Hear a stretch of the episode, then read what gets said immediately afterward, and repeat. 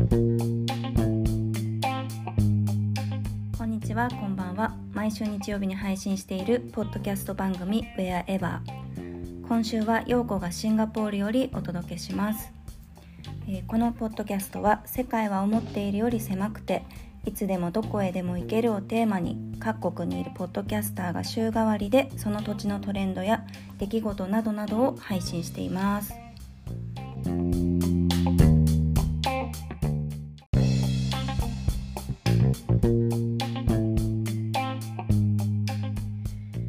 我が家は今週娘の誕生日があったのでドタバタとしていました。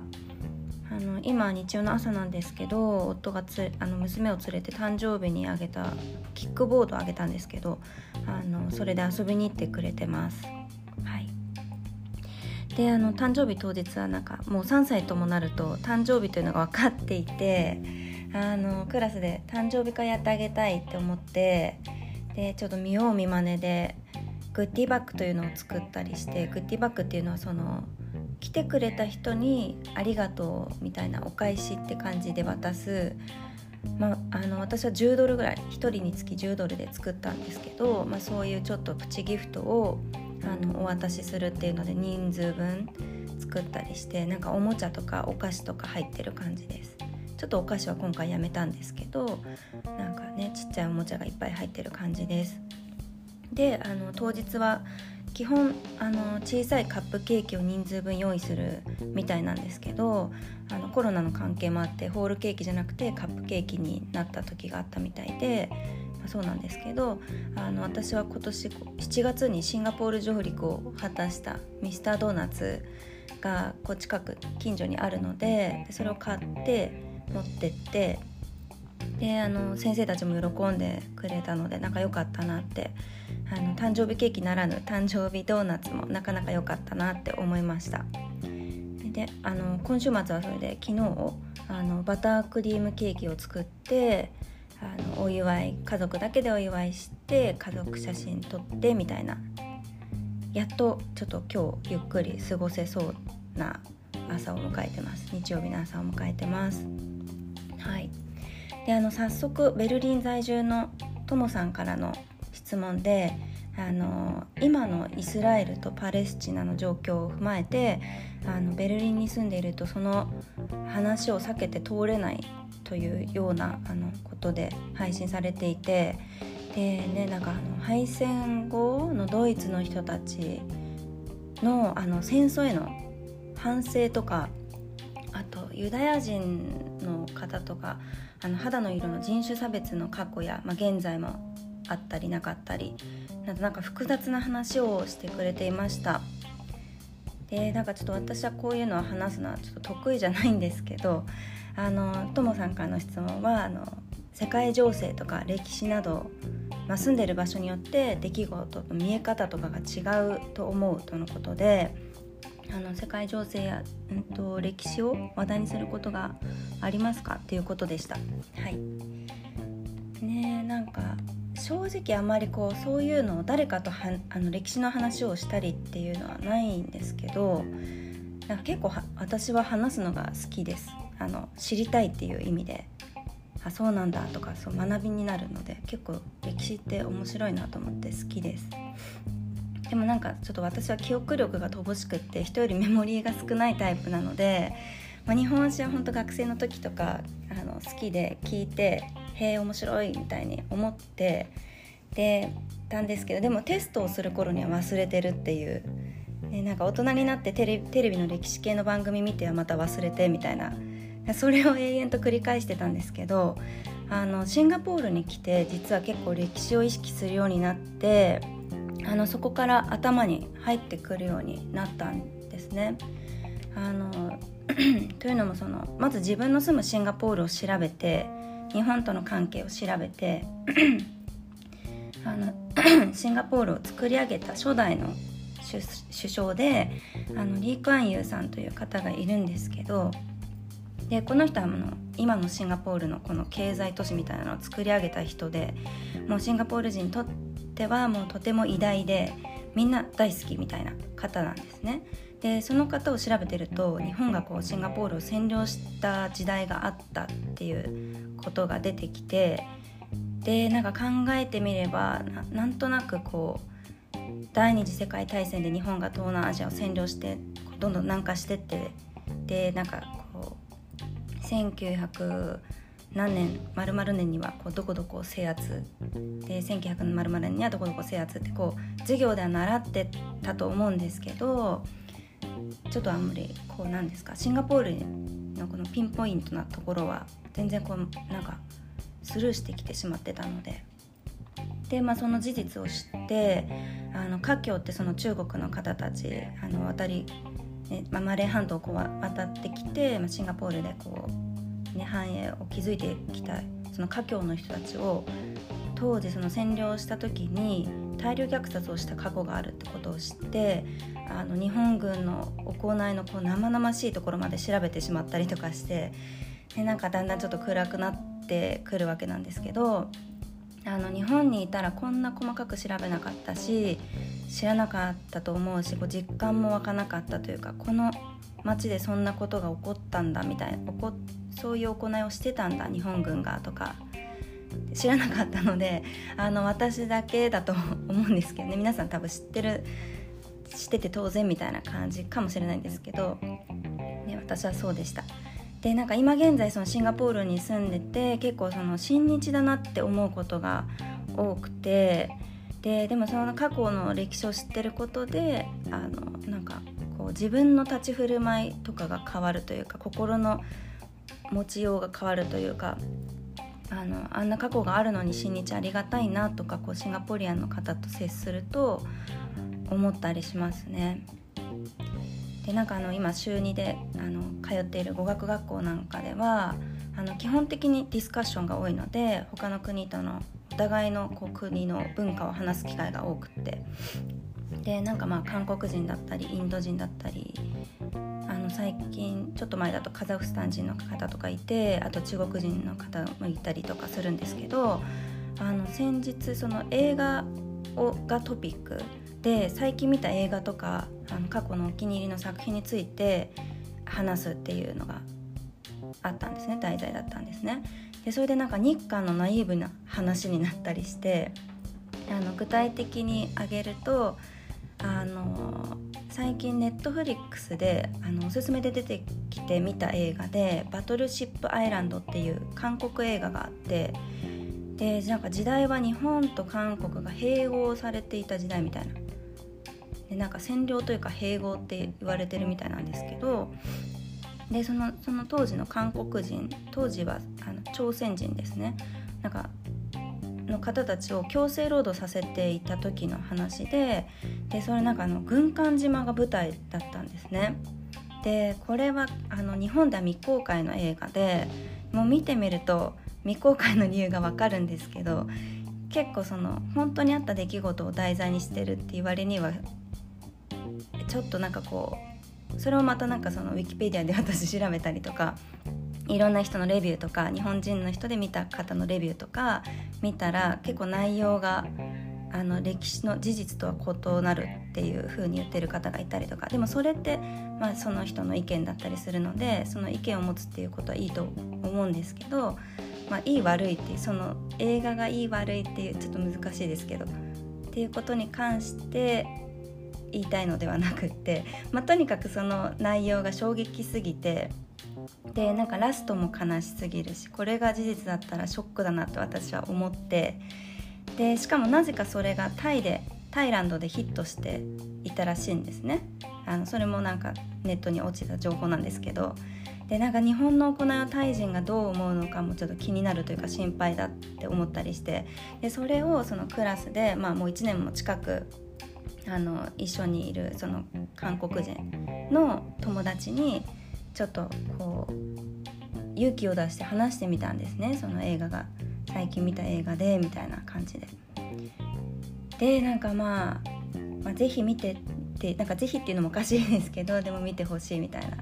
話をして、私はこう思ったっていう話をして、でも出ているその俳優がヴィンチェンツォっていうそのこれも韓国ドラマなんですけど、ヴィンチェンゾっていうドラマの主役の俳優さんが出ていて、でなんか私は彼が好きでなんて話したら、そのコリアの友人はあだからかみたいな、そのヴィンチェンゾの俳優はタイで大人気なんだよなんて話で普通にこうフランクに話してくれて盛り上がったりして、でなんかやっぱりこう日本にいるとこういうことを話す機会もないし、こうちょっと貴重な体験だったなみたいな、日本人の私が、私一個人ですけどこう思ったってことをその韓国人の人に話してみて、それもフランクに受け止めてくれたのか、ちょっと真相は聞けるほど英語力があるわけじゃないのであれなんですけど、でもちょっと私の中でなんかその話をしたことが結構なんか自分の中で印象が残せてよかったなというか、なんか難しいですね、なんて言ったらいいんだろうね。なんかで島国というのも、日本は島国っていうのもあるので、こうそういう歴史とかを見て見ぬふりができてしまうと思うんですね。なんかある話ではその敗戦後の日本とドイツで大きく違う点があるとのことで、日本はこう原爆ドームとか日本が被害を受けた資料館とかあると思うんですよ。靖国神社にあるちょっと名前忘れちゃいましたけど、そこの資料館とかで、なんか日本が行ってそのなんか卑劣だったり劣悪な証拠とか全部その海外とか外にあって、で授業でも割とこうさらりとしかやってないっていうのがあるっていうふうに聞いて、でもドイツはその敗戦後も反省の意を持つ国民っていうか、その反省できるような博物館があるんですよね。そのお隣のポーランドに行けば今も大量虐殺をしてしまった博物館があったりだとか、なんか日本はちょっとドイツのように反省しづらい環境があるなっていうの、なんかそういう話を聞いたことがあって、確かにって思ったんですね。でもだからこそこう知って自分で調べて知ることが大事って思います、私は。はいね、なんか国民性もあるとは思うというか、ちょっと難しいんですけど、例えばその韓国だったら韓国にある日本の大使館の前でこう従軍慰安婦の像を立てて抗議するとか、ね、ニュースになってたと思うんですけど、これも例えばですよ、なんかその日本の広島の方たちがアメリカ大使館の前で何か、例えばそのあの時原爆を落とさなくてもよかったじゃないかとか、核実験をしただけなんじゃないかとか謝れとかなんて抗議をすることはないと思うんですね。過去のことをいまだに抗議する韓国人がいいとか悪いとかではなく、私はそのニュースを受け止めて、それに対してこう日本ってどう反応するのかなとか、あとそういうのはなんで解決しないんだろうとかこう調べていくと結構興味深くって、結構政治というのが大統領とかの思惑が絡んでたりとかして、だから日韓が今ピリついてるのかとか、なんかそういうことをこう分かってると、その韓国人のクラスの友達に会った時もなんかそういう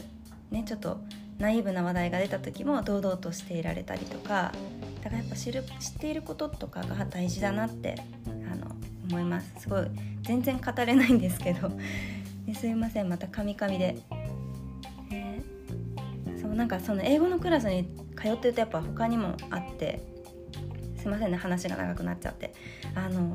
福島のその原発の処理水とか海に放出し始めたっていうニュースが最近ちょっと前にあったと思うんですけど、なんかその時にそのカザフスタンの生徒の方があれは大丈夫なのかってそのカナダ人の先生に聞いていて、日本人の生徒が、私とあともう一人いて日本人の生徒がいるのに、それをカナダ人の先生に聞くっていうちょっとシチュエーションがあって、でその先生は今日本や各国の専門家が調べていて数値的に問題がないって言っているっていう、事実をニュースで見た事実をそのカザフスタンの生徒の方に返していて、でその話をしてる時、ちょっとなんか私肩身狭いみたいな日本の話がこうね出てきて、でそんな私も正直それってわからない、大丈夫なのかどうかって日本にいる人たちもちょっと疑わしいって正直思ってんじゃないかって思ったりして、例えばなんかその情報操作されてるんじゃないのとか思ったり、ね、こんなこと言っちゃいけないと思うんですけど、でもそういうのとかやっぱり事実は分かんなかったりするので、そういうちょっと世界のいろんな国の人種が集まった場でのそういう話が出た時はちょっと肩身が狭いなっていう思ったりしますね。まあ、そんな感じでこう海外にいるからこそ感じること知れたことっていうのがなんか多く感じるこの頃です。はいね、話がちょっとそれてしまったんですけど、日本とシンガポールの関係においてちょっと一箇所紹介しておきたいなっていうところがあって、皆さんご存知というかシンガポールに住んでいたらご存知かもしれないんですけど、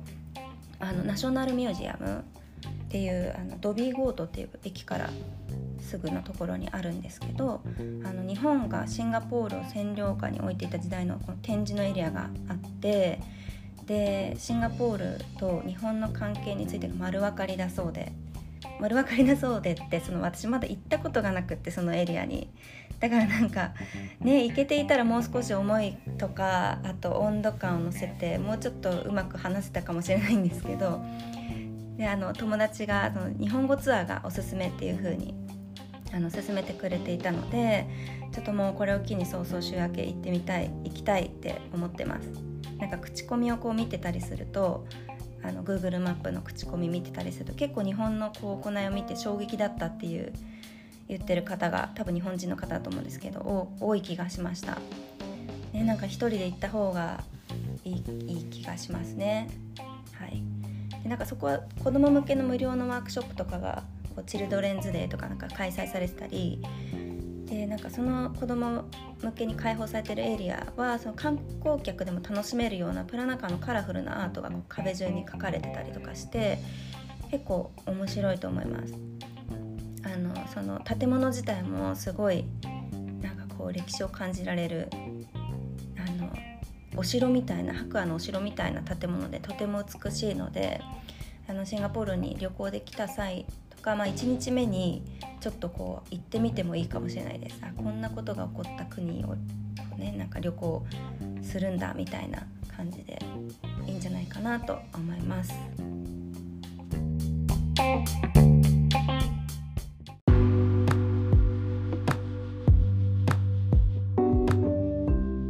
ということで今回はシンガポールから陽子がお届けした Wherever、 トモさんからの質問というのもあり、私の日常で感じていた歴史が背景にあることや出来事を話す機会となってよかったなと思ってますね。えなんかね、重いですよね。重いけど知っとくことがやっぱ大事って思いますね。なんか何言ってんだ違うぞとか、あと歴史についておすすめの場所あるよとかあれば学びになるので、インスタグラムの DM とかにメッセージいただけると嬉しいです、いかがでしたでしょうか。次回のパーソナリティはポルトガルはポルト在住の陽介さん、前回の陽介さんの配信を聞いてまた面白かったんですけど、ベルリンに2000年前半からこう長く住まれていて、当時の話をされてたんですけど、音楽とかファッションとかあとアートとかデザインとかなんかもうありとあらゆるものがグレーゾーンだったっていう話で話されていたんですけど、多分20年前その私の記憶をたどったんですけど、日本もその頃そういう時代があったんじゃないかなみたいな。世の中はコギャルとかヤマンバとかなんかアルバミジェみたいなで、なんか六本木はベルファーレ、渋谷はフーラ、懐かしいフーラみたいなで、当時はサイバートランスとかが流行っていて、なんかその時の先輩たちにそういう場所とかを友達と連れ回してもらったとかっていう時代が私にもあって、イベントを開催するって先輩が いたらその顔出してっていうね、なんかそんな時代があって、でなんかこれも陽介さんが同じようなことを話したんですけど、クラブにこう明け方警察が来て追い出されるみたいなことも経験しました私もね、なんかね、もしかしたら全然違うかもしれないんですけど、当時のねベルリンもなんかあんな感じだったのかななんて聞いててちょっと笑いました。いろんな意味でこう無敵とかなんか最強感とかなんかね、みんなが言っててなんかいい時代でしたよねなんて思いますね。なんか、本当にペラペラな言葉しか出てこなくてうまく言えないんですけど、はい、でそこで私から陽介さんへの質問なんですけど、長いこと海外、それもヨーロッパに住まわれていて、今の日本はどう見えますかっていうのを聞きたいです。なんか私的にはやっぱ日本は綺麗だし、住環境も整ってるし、お店に行けばサービスもいいし、自分が日本人なのでこう日本人とのストレスがないとか、なんかあうんの呼吸があるとか、なんかそういうのはあるからすごいいいなとは思うんですけど、でもやっぱりその外から見た今の日本とか、やっぱ円安だしいろんな面で弱くって、なんか不安要素しかないって思っちゃっていて、と言いつつも私はまだ海外住み歴1年半と短いので、長くその日本の外に住まわれているとこうどう見えているのかっていうのが聞きたいです。日本に住めますかみたいな、将来ね、本帰国とかされる予定ありますかみたいなことをちょっと聞けたらなんかいいなって思います。はい、ちょっとということで話がとっちらかってしまいましたが、陽介さんは何を語ってくれるのか乞うご期待。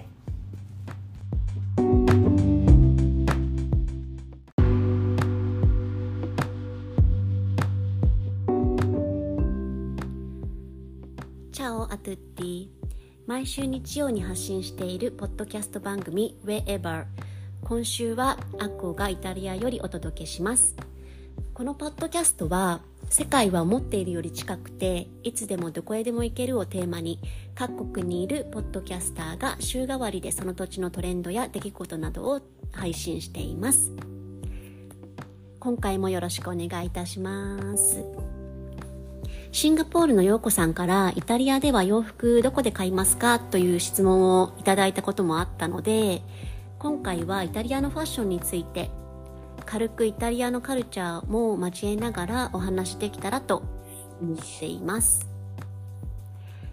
イタリアの中でも特にミラノは年にレディースのファッションウィークが2回あったりとか、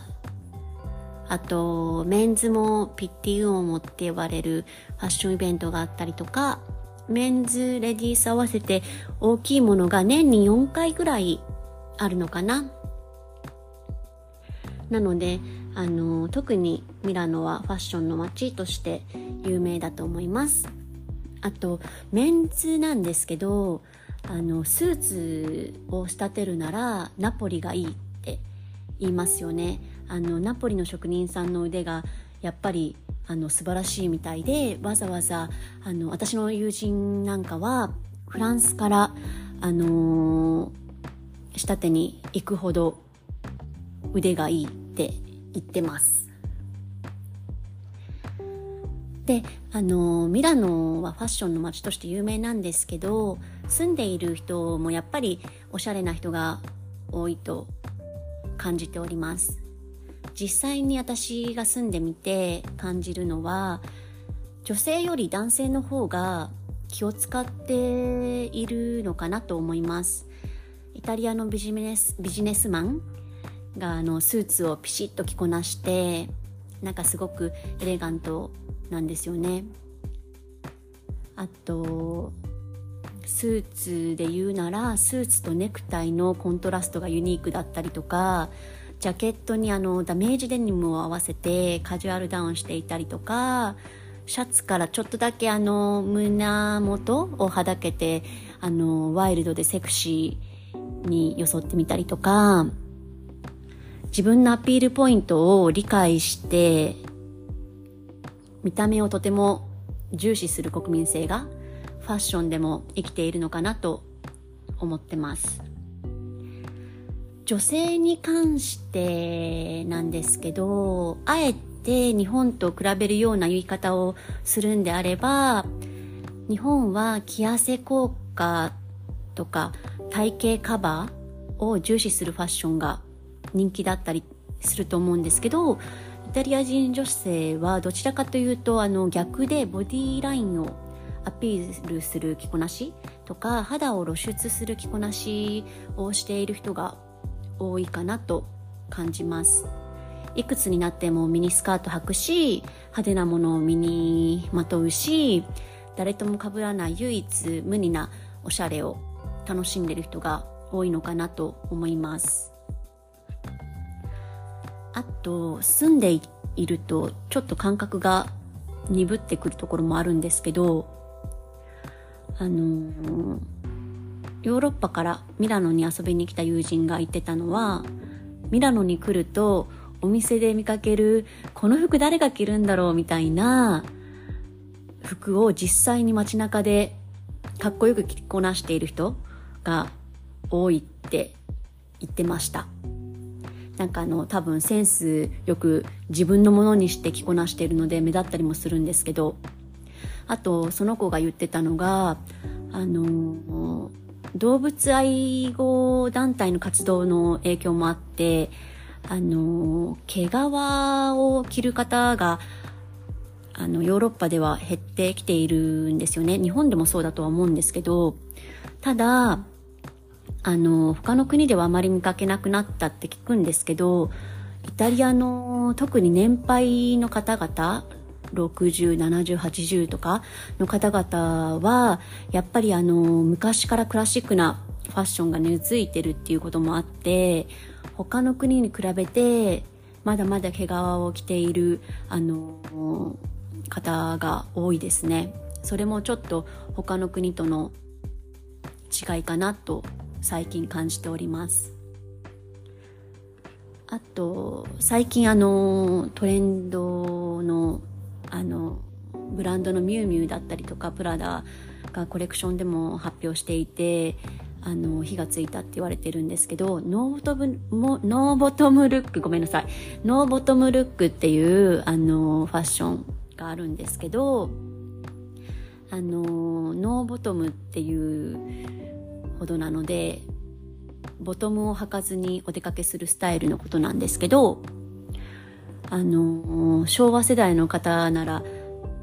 ブルマって言えば多分想像しやすいと思うんですけど、もちろんそのままのブルマじゃなくって、スパンコールだったりとかラメだったりとかカラフルなものだったりとか可愛くなってる感じのものがあって、そのマイクロショートパンツを履いてお出かけしている方っていうのがあるんですけど、ファッションウィークでは実際にそれを着てお出かけしている方はいます。展示会だったりとかコレクションにそのスタイルで行く方が いるんですけど、さすがにミラノでもデイリーに私は見かけたことはまだなくって、ナイトクラブに行けばちょこっといるかなと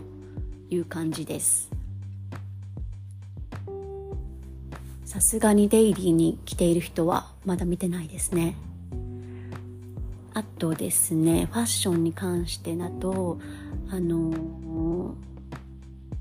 んかタブーファッションみたいなのもあって、メンズのスーツスタイルで言うならば白の靴下短いものはタブーとされていて、スーツには基本的に黒っぽい長い靴下を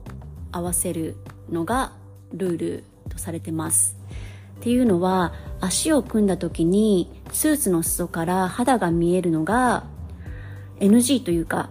恥ずかしいっていう感じる方が多いみたいで、でこれはなんかスーツに限らずスニーカーを履いてる時も靴下が隠れる短い靴下を履くのが基本です。ただ最近の若者の中では白い短いソックスを履いて靴下を見せたりとかくるぶしを見せたりとかしている方もいるので、一概には言えないんですけど、なんとなくこう文化として白の靴下短い靴下は NG っていうのが根付いてます。あとですね、結婚式の服装なんですけど、日本だと女性が黒のドレスを着て結婚式に出席する方もいると思うんですけど、私も実際黒のドレスを着て式に出席したことがあるので。ただイタリアでは黒のドレスは絶対にダメみたいです。私も去年の夏に結婚式に呼ばれたので、ミラノで着ていくドレスを選ぶ機会があったんですね。で、どこのお店の店員さんにも黒だけは絶対ダメと強く言われました。皆さんカラフルな色を着るようにしてますね。やっぱりめでたい席なので黒は避けるようにというのがあります。ただ防具イタリーの記事で読んだんですけど、多分今年の夏ぐらいだったかな、最近では黒のミニドレスを結婚式に着て出席するのも認められつつあると書いてました。まだ全然浸透はしてないと思うんですけど、今後黒のドレスを着て結婚式に出席する方も出てくるんじゃないかなと思っています。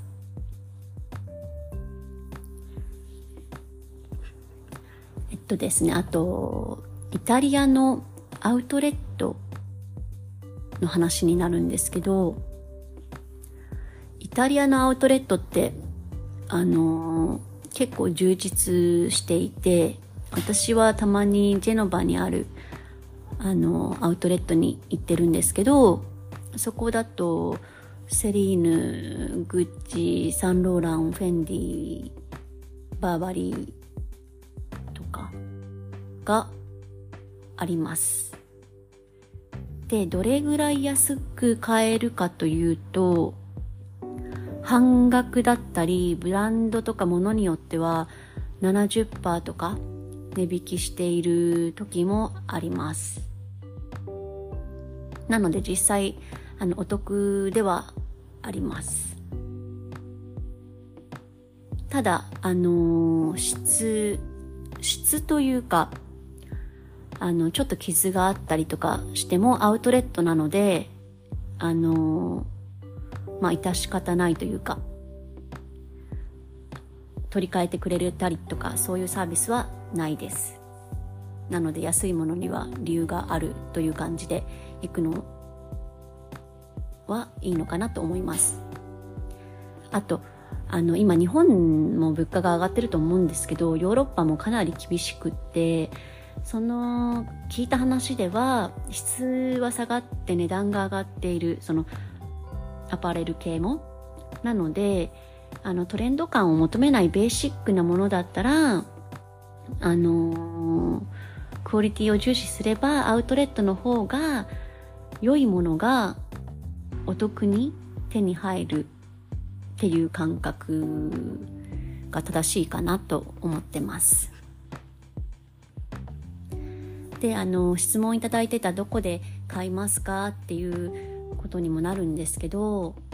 私スニーカー以外の靴は全てアウトレットで買っています。っていうのも私の足のサイズがヨーロッパサイズで34なんですよ。日本でいうと多分21とか 21.5 とかになるので、もともとサイズが小さすぎてザラとかコスとかお店では見当たらないサイズなんですよね。っていうのと昔から靴はイタリアのものが好きだったので、なんかイタリアの人気ブランドというか日本でいうとちょっとお高めの靴とかもイタリアで買えば安く買えたりとかするのでアウトレットで私は買うようにしてます。でセルジオロッシとかはイタリアブランドなんですけど、ジミーチューとかイタリアブランドではないんですけど、アウトレットには、ほぼどこのアウトレットにもジミーチューとかセルジオロッシは入っておりまして、めちゃくちゃ日本で買う値段を知っていたらすごく安いと思います。150ユーロとかでジミーチューとかセルジオロッシが手に入る時もあります。なので日本円で言うと2万円ちょっととか3万円弱とかで買えちゃうのでですね。でサイズも私のサイズが残りやすい、足がちっちゃいので残りやすいっていう理由もあって、アウトレットでは買いやすいです。で他のものに関してなんですけど、私もあんまりお店には詳しくないんですけど、ちょこっとたまにミラノに行ったら覗くお店があるので、そちらをご紹介できたらなと思ってます。と一つはイレブンビレッジストアといって、ドーモンの近くにあるお店なんですけど、こじんまりとしたお店で、チェーン店とかではなく、ミラノのブランドの洋服とか、あとヴィンテージジュエリーとかを置いてたりとか、あとちょっとした雑貨、キャンドルとか置いてたりとかして、とても可愛いセレクトなので、私はおすすめです。で、なんて言うんでしょう、みんなが知ってるようなザブランドみたいなものではなく、オーナーがセレクトしてきたアイテムを取り扱ってたりとかするので、新しい発見があって私は好きです。あとクランアップステアーズっていうセレクトショップもあるんですけど、これはブレラっていうおしゃれエリアにあるなんか今っぽいセレクトショップって感じです。で日本でいうとアローズとかに置いてそうなアイテムがあったりして、割と日本人好みなんじゃないかなって思います。シンプルだけどちょっとエッジが効いてるものがあったりとかですね。あとはアントニアっていうセレクトショップもあって、ここはですね大理石で作られた19世紀に建てられた宮殿の中にあるセレクトショップという、もう聞くだけでちょっと胸が高鳴るような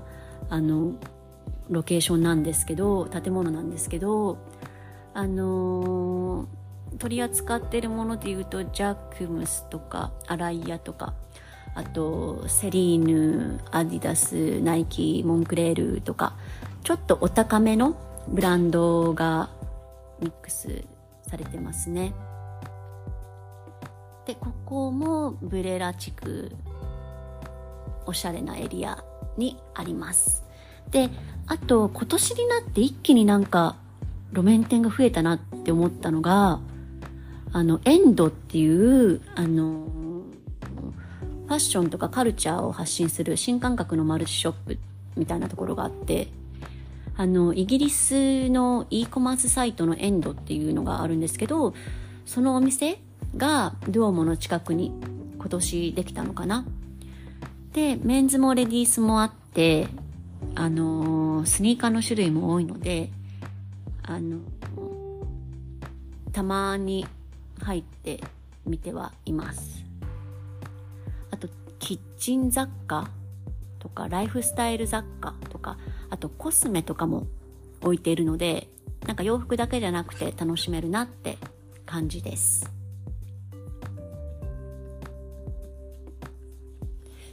私もちょっと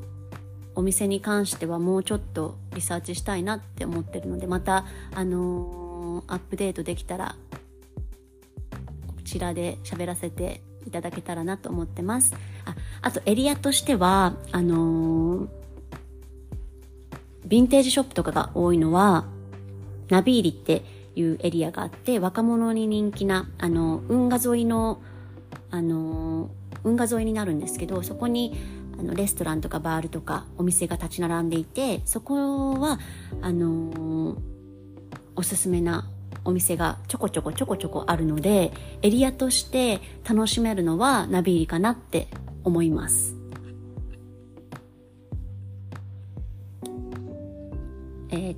では来週の日曜日12月10日はポルトガルから陽介さんがお届けします。ポルトガルですね、ドイツに住んでポルトガルに住んで、すごく海外経験が長いと思うので、地元の人と友達になるコツとかあったら教えてほしいなと思います。イタリアだととにかくたくさん話して意見交換をしてっていうのがあるんですね。あと仲良くなれそうだったらまずアペリティーボを誘って、でそっからもっと仲良くなる一歩として今度はディナーに誘ってみたいな、その段階が追ってこういう関係を築いていくっていうのがあるんですけど、ポルトガルってどんな感じかなって気になりました。それでは、今日はイタリアよりアコがお伝えしました。では皆さん良い日曜日をお過ごしください。